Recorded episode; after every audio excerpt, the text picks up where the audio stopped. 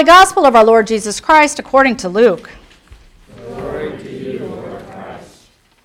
Once, while Jesus was standing beside the lake of Gennesaret, and the crowd was pressing in on him to hear the word of God, he saw two boats there at the shore of the lake. The fishermen had gone out of them and were washing their nets. He got into one of the boats, the one belonging to Simon, and asked him to put out a little way from the shore. Then he sat down and taught the crowds from the boat. When he had finished speaking, he said to Simon, Put out into the deep water and let down your nets for a catch. Simon answered, Master, we have worked all night long, but have caught nothing. Yet, if you say so, I will let down the nets. When they had done this, they caught so many fish that their nets were beginning to break. So they signaled their partners in the other boat to come and help them. And they came and filled both boats so that they began to sink. But when Simon Peter saw it, he fell down at Jesus' knees, saying, Go away from me, Lord, for I am a sinful man. For he and all who were with him were amazed at the catch of the fish that they had taken. And so also were James and John, sons of Zebedee, who were partners with Simon. Then Jesus said to Simon, Do not be afraid. From now on, you will be catching people. When they had brought their nets to shore, they left everything and followed him. The Gospel of the Lord.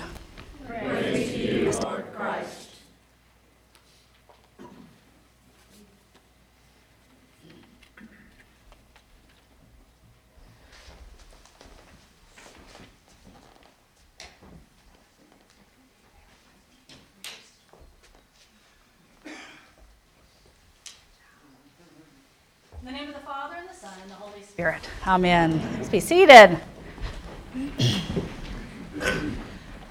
So, this week I've been thinking a good bit about the difference between an overinflated ego and true and sure confidence.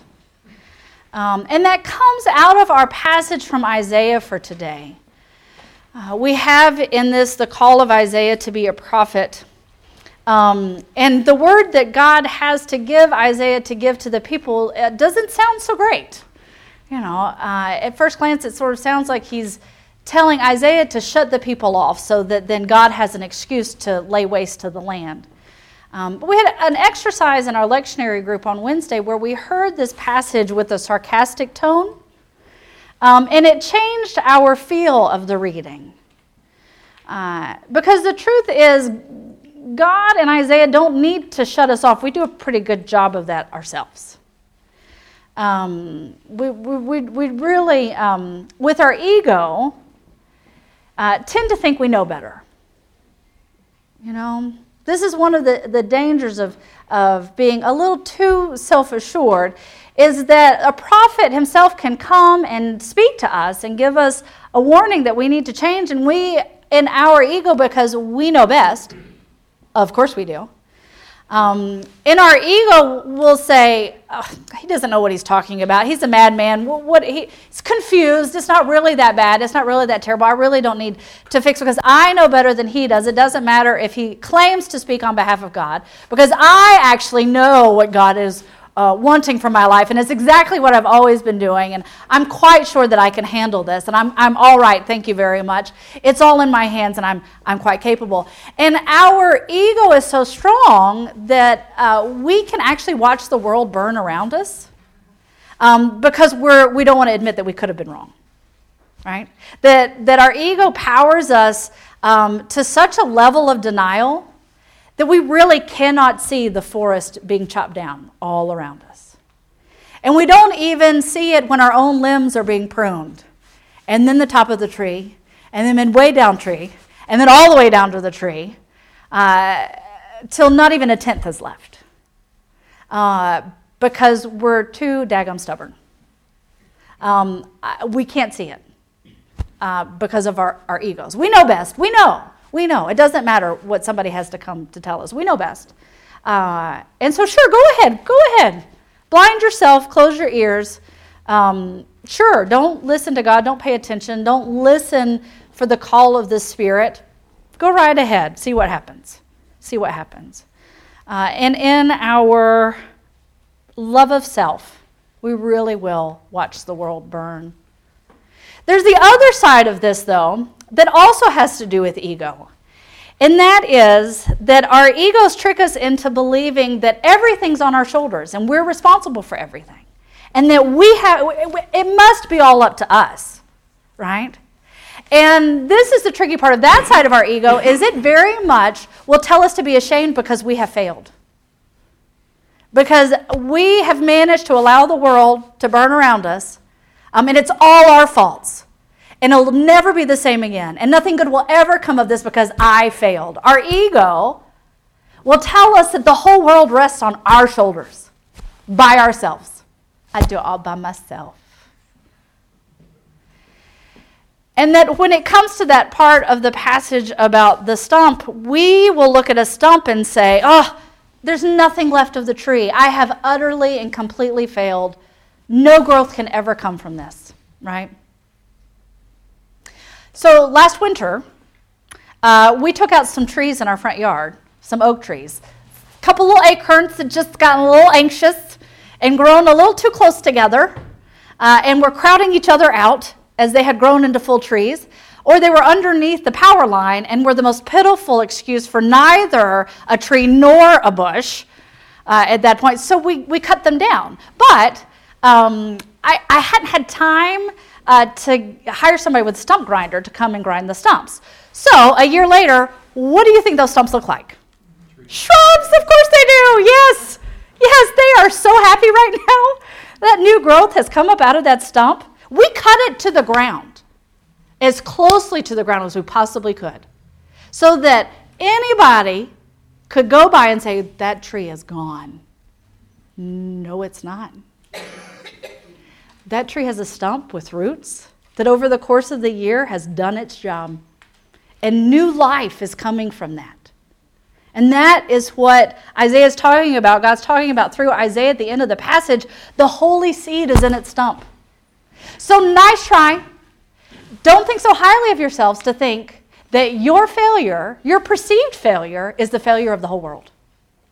Do not think that because you managed to not get something right, everything's just ruined. You're not that important. Right? Because the truth is, it's not we who are doing it, it's God working through us. And no amount of our failure, perceived failure, which is really just mistakes and learning, no amount of that can kill the Holy Spirit. We can think we have burned the whole forest down. And the Spirit says, ah, but the seed's in the root. You might feel like everything has fallen apart. Give it a year. Give it a year and see what growth can come from that. You're not that significant. God's still going to work in this. God's still going to make things happen. God's still going to create the kingdom of heaven and create new life from this. Even this. It's funny how, though, in I think our cultural mindset, it's one or the other. We're very, we like one or the other. We like binary, right? That it's either I'm the greatest in the world or I'm the worst in the world. There's no in between. We trick ourselves. That's our ego. Our ego tells us either you're the best or you're the worst. There's no in between. There's no number two. There's no number three, number four, number five, number six. Either I have succeeded or I have failed. That's it. The problem with all of that is the I. Is the I in that sentence. Nice try. Nice try. Isaiah hears the call from God and is cleansed by the hot coal to his mouth. Isn't that a fantastic image, by the way? The angels, seraph, all of these wings. looks like a ball of fire, just about.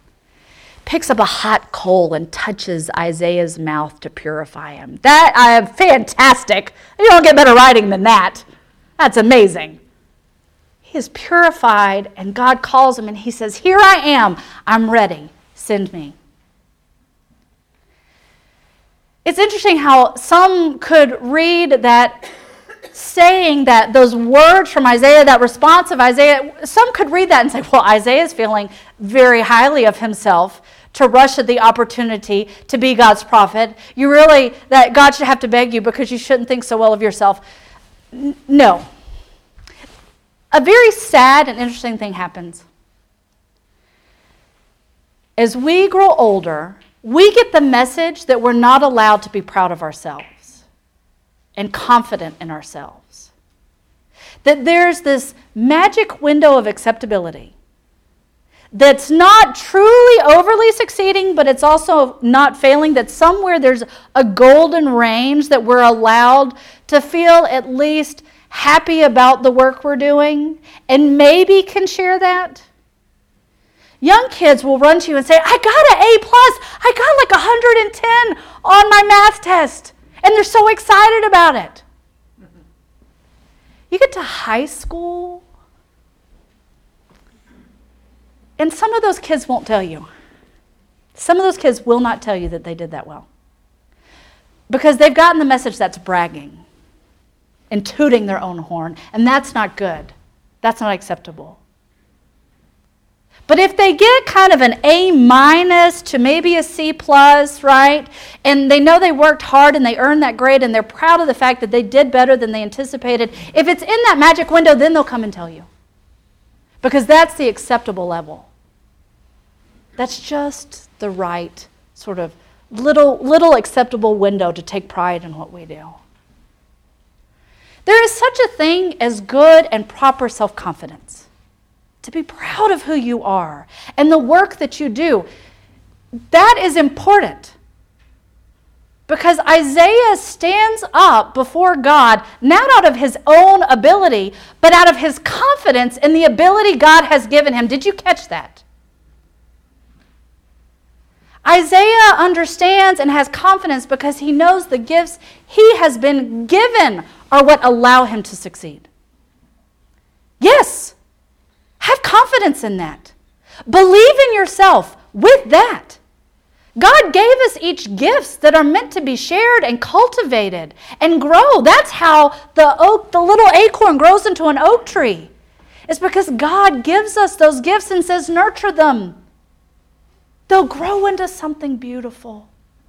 And they'll bear good fruit, fruit I have asked you to bear. Have confidence in that. Believe in yourself because you believe in me. No, that sounds too much. That sounds too much. Somehow we've gotten in our minds, no, that's not okay. There's a difference there. There's a difference there. It is out of faithfulness that Isaiah can say, Here I am, Lord, send me. It's out of faithfulness that we can have confidence to step forward into the world and say, I am good enough. I'm good enough to share the gifts that God has given me to serve the world, to serve my community, to serve one another. And even in those moments when I swear it's my fault that that tree is gone, it's my fault that the world has burned around me, in those moments, that confidence gives us the faith to say, wait a year, wait a year. Wait a year and see what new growth comes of that. It's not failure, it's pruning.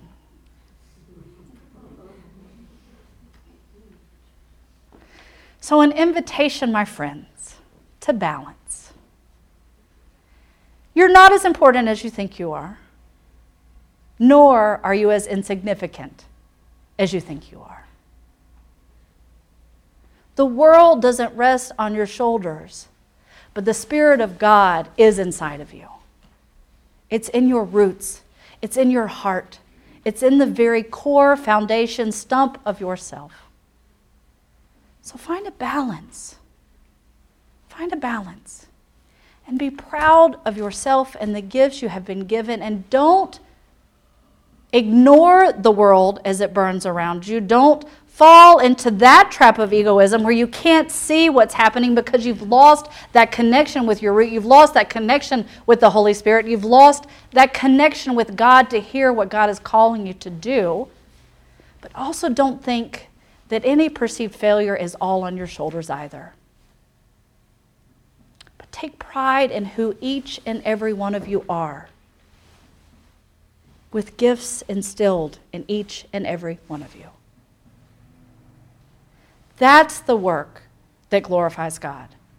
That's the work that bears good fruit. That's the work that allows us to grow into strong, proud oak trees. So may we all find balance and take confidence in ourselves because God does. Amen.